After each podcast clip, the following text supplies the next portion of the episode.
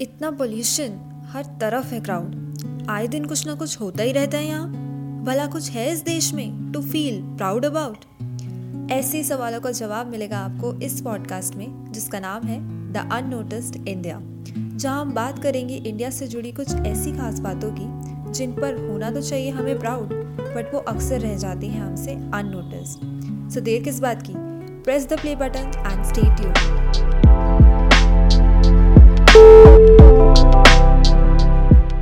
जब बात हो एजुकेशन की तब टॉप पे याद आता है यूएस अगर दिल करे to travel Italy is at the top level और जब मूड हो रोमांटिक तो याद आता है पेरिस वेल well, ज़रूरी नहीं हम सबकी यही चॉइसेस हो।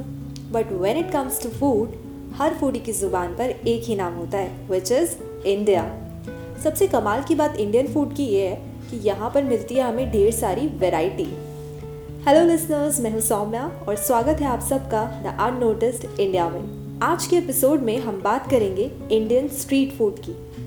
इंडिया अपने कल्चर के साथ साथ अपने फ़ूड के लिए भी वर्ल्ड वाइड काफ़ी फ़ेमस है।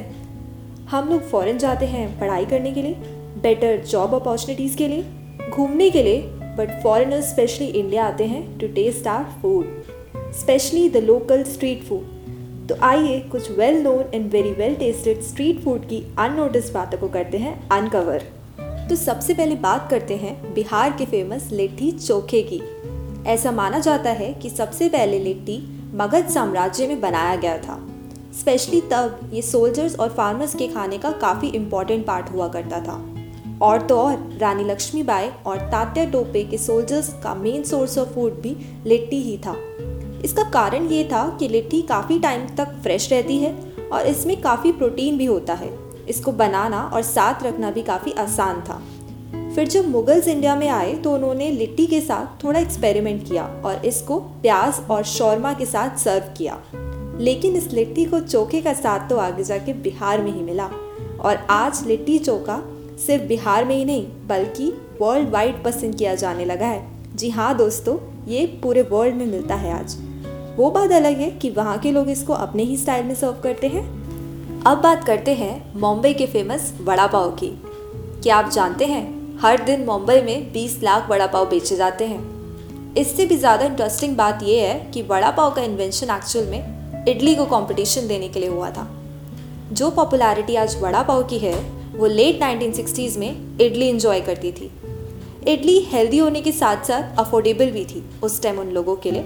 अब ऐसे में वहाँ के लोकल्स ने कंप्लेन करना शुरू कर दिया कि उनकी जॉब्स माइग्रेटेड साउथ इंडियंस लिए जा रहे हैं। सो बाल ठाकरे ने तब वहाँ के लोकल्स को ये एडवाइस दी कि वो इस इडली का कोई ऑल्टरनेटिव लेकर आए। ऐसा कुछ जो इडली को कंपटीशन दे पाए और इस एडवाइस को सुना और एक अपॉर्चुनिटी में बदल डाला मिस्टर अशोक वैद्य ने। जी हाँ दोस्तों, वड़ा पाव कॉम्बो के इन्वेंटर यही हैं। So thanks to mister Ashok Vaidya for giving us this great snack vada pav. अब बात करते हैं a very popular snack all over the India गोलगप्पो की वेल well, गोलगप्पे के ओरिजिन को लेके तो काफ़ी इंटरेस्टिंग स्टोरीज हैं। एक माइथोलॉजिकल वर्जन है तो दूसरा historical as per the mythological story जब द्रौपदी शादी के बाद अपने ससुराल आई तब उनकी सास कुंती ने उन्हें एक ट्रिकी सा टास्क दिया था। जैसे कि हम जानते हैं कि पांडव वनवासी की तरह रह रहे थे तो ऐसे में उनके पास रिसोर्सेज की कमी रहती थी।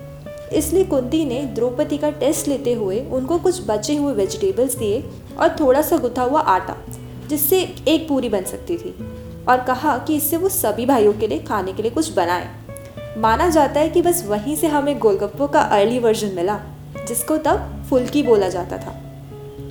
अब अगर हिस्टोरिकल एस्पेक्ट से देखा जाए तो as per the historian Pushpesh Pant golgappe around 100 से 125 साल पहले यूपी, बिहार में ओरिजिनेट हुए थे। अकॉर्डिंग टू हिम गोलगप्पे राज कचौड़ी में से बनाए गए थे। आज के टाइम में तो गोलगप्पे इंडिया में काफ़ी जगह पर अलग अलग नाम से फ़ेमस हैं। जैसे कि हरियाणा में इनको पानी के पताशे बोला जाता है। मध्य प्रदेश में फुल्की बंगाल में पुचका कहते हैं। और भी बहुत सारे नाम हैं इसके। आपकी सिटी में इनको क्या बोलते हैं? बताइएगा ज़रूर। एक्चुअली गोलगप्पों में एक्सपेरिमेंट करने का भी काफ़ी स्कोप है। फॉरेनर्स को इम्प्रेस करने के लिए कुछ बार्स में पानी पूरी तकीला शॉर्ट नाम से भी डिश सर्व की जाती है। कुछ साल पहले मैं भी एक फ़ूड फेस्टिवल में गई थी जहाँ पर चॉकलेट फ्लेवर्ड गोलगप्पे मिल रहे थे। वेल well, जितना मर्ज़ी एक्सपेरिमेंट कर लें रेस्टोरेंट वाले इंडिया गेट के गोलगप्पे के ठेले वालों को कंपटीशन नहीं दे पाएँगे। क्यों दिल्ली वालों? सही कहा ना? अब अगर बात हो रही हो इंडिया के फ़ेमस स्ट्रीट फ़ूड की और मोमोज का ज़िक्र भी ना हो, ये तो बहुत गलत होगा। वैसे तो मोमोज इंडिया में ओरिजिनेट नहीं हुए थे बट आज ये इंडिया के फ़ेमस स्ट्रीट फ़ूड की लिस्ट में आते हैं। ओरिजिनली मोमो को सिर्फ़ मीट यूज़ करके ही बनाया जाता था, क्योंकि ये हिमालयन रीजन्स में खाए जाते थे और वहाँ वेजिटेबल्स अवेलेबल नहीं होते थे ईजिली सो मोमोज को वेज वर्जन दिया हम इंडियंस ने। एंड आज मोमोज ऑलमोस्ट हर स्टेट हर सिटी की स्ट्रीट्स पर अवेलेबल हैं and that too in different varieties ये जानते हुए भी that street food is not so healthy it is highly demanded इसके पीछे सिर्फ़ यही रीज़न नहीं है कि स्ट्रीट फ़ूड सस्ता है. एक्चुअली ये जल्दी रेडी हो जाता है. ऑल्सो इसको हमारे सामने ही प्रिपेयर किया जाता है. इसलिए हम अपने अकॉर्डिंग बनवा सकते हैं. अब गोलगप्पों का एग्ज़ाम्पल ले लो. पानी में चॉइसेस हैं आटे के गोलगप्पे सूजी के गोलगप्पे उसमें भी चॉइसेस हैं। और लास्ट में वो फ्री की पापड़ी कैसे भूल सकते हैं हम है ना? ऑल्सो इंडिया में तो हर सिटी की अपनी कोई स्पेशल डिश है यार। और लोकल फ़ूड इज़ समथिंग जिसको किसी रेस्टोरेंट में बैठ के खाने में मज़ा कहाँ? किसी ने सही ही कहा है। इंडिया में लोग जीने के लिए नहीं खाते बल्कि खाने के लिए जीते हैं। सो so, आपका फेवरेट स्ट्रीट फ़ूड कौन सा है? आपकी सिटी की फ़ेमस डिश कौन सी है और वो कैसे पॉपुलर हुई, ये ज़रूर बताना। आज के एपिसोड में बस इतना ही। पसंद आया हो तो do share with your family friends and relative and subscribe कीजिएगा हब ऑपर ऐप पे या फॉलो करिए ऑन स्पॉटिफाई मिलेंगे next week only on the R notice India पर।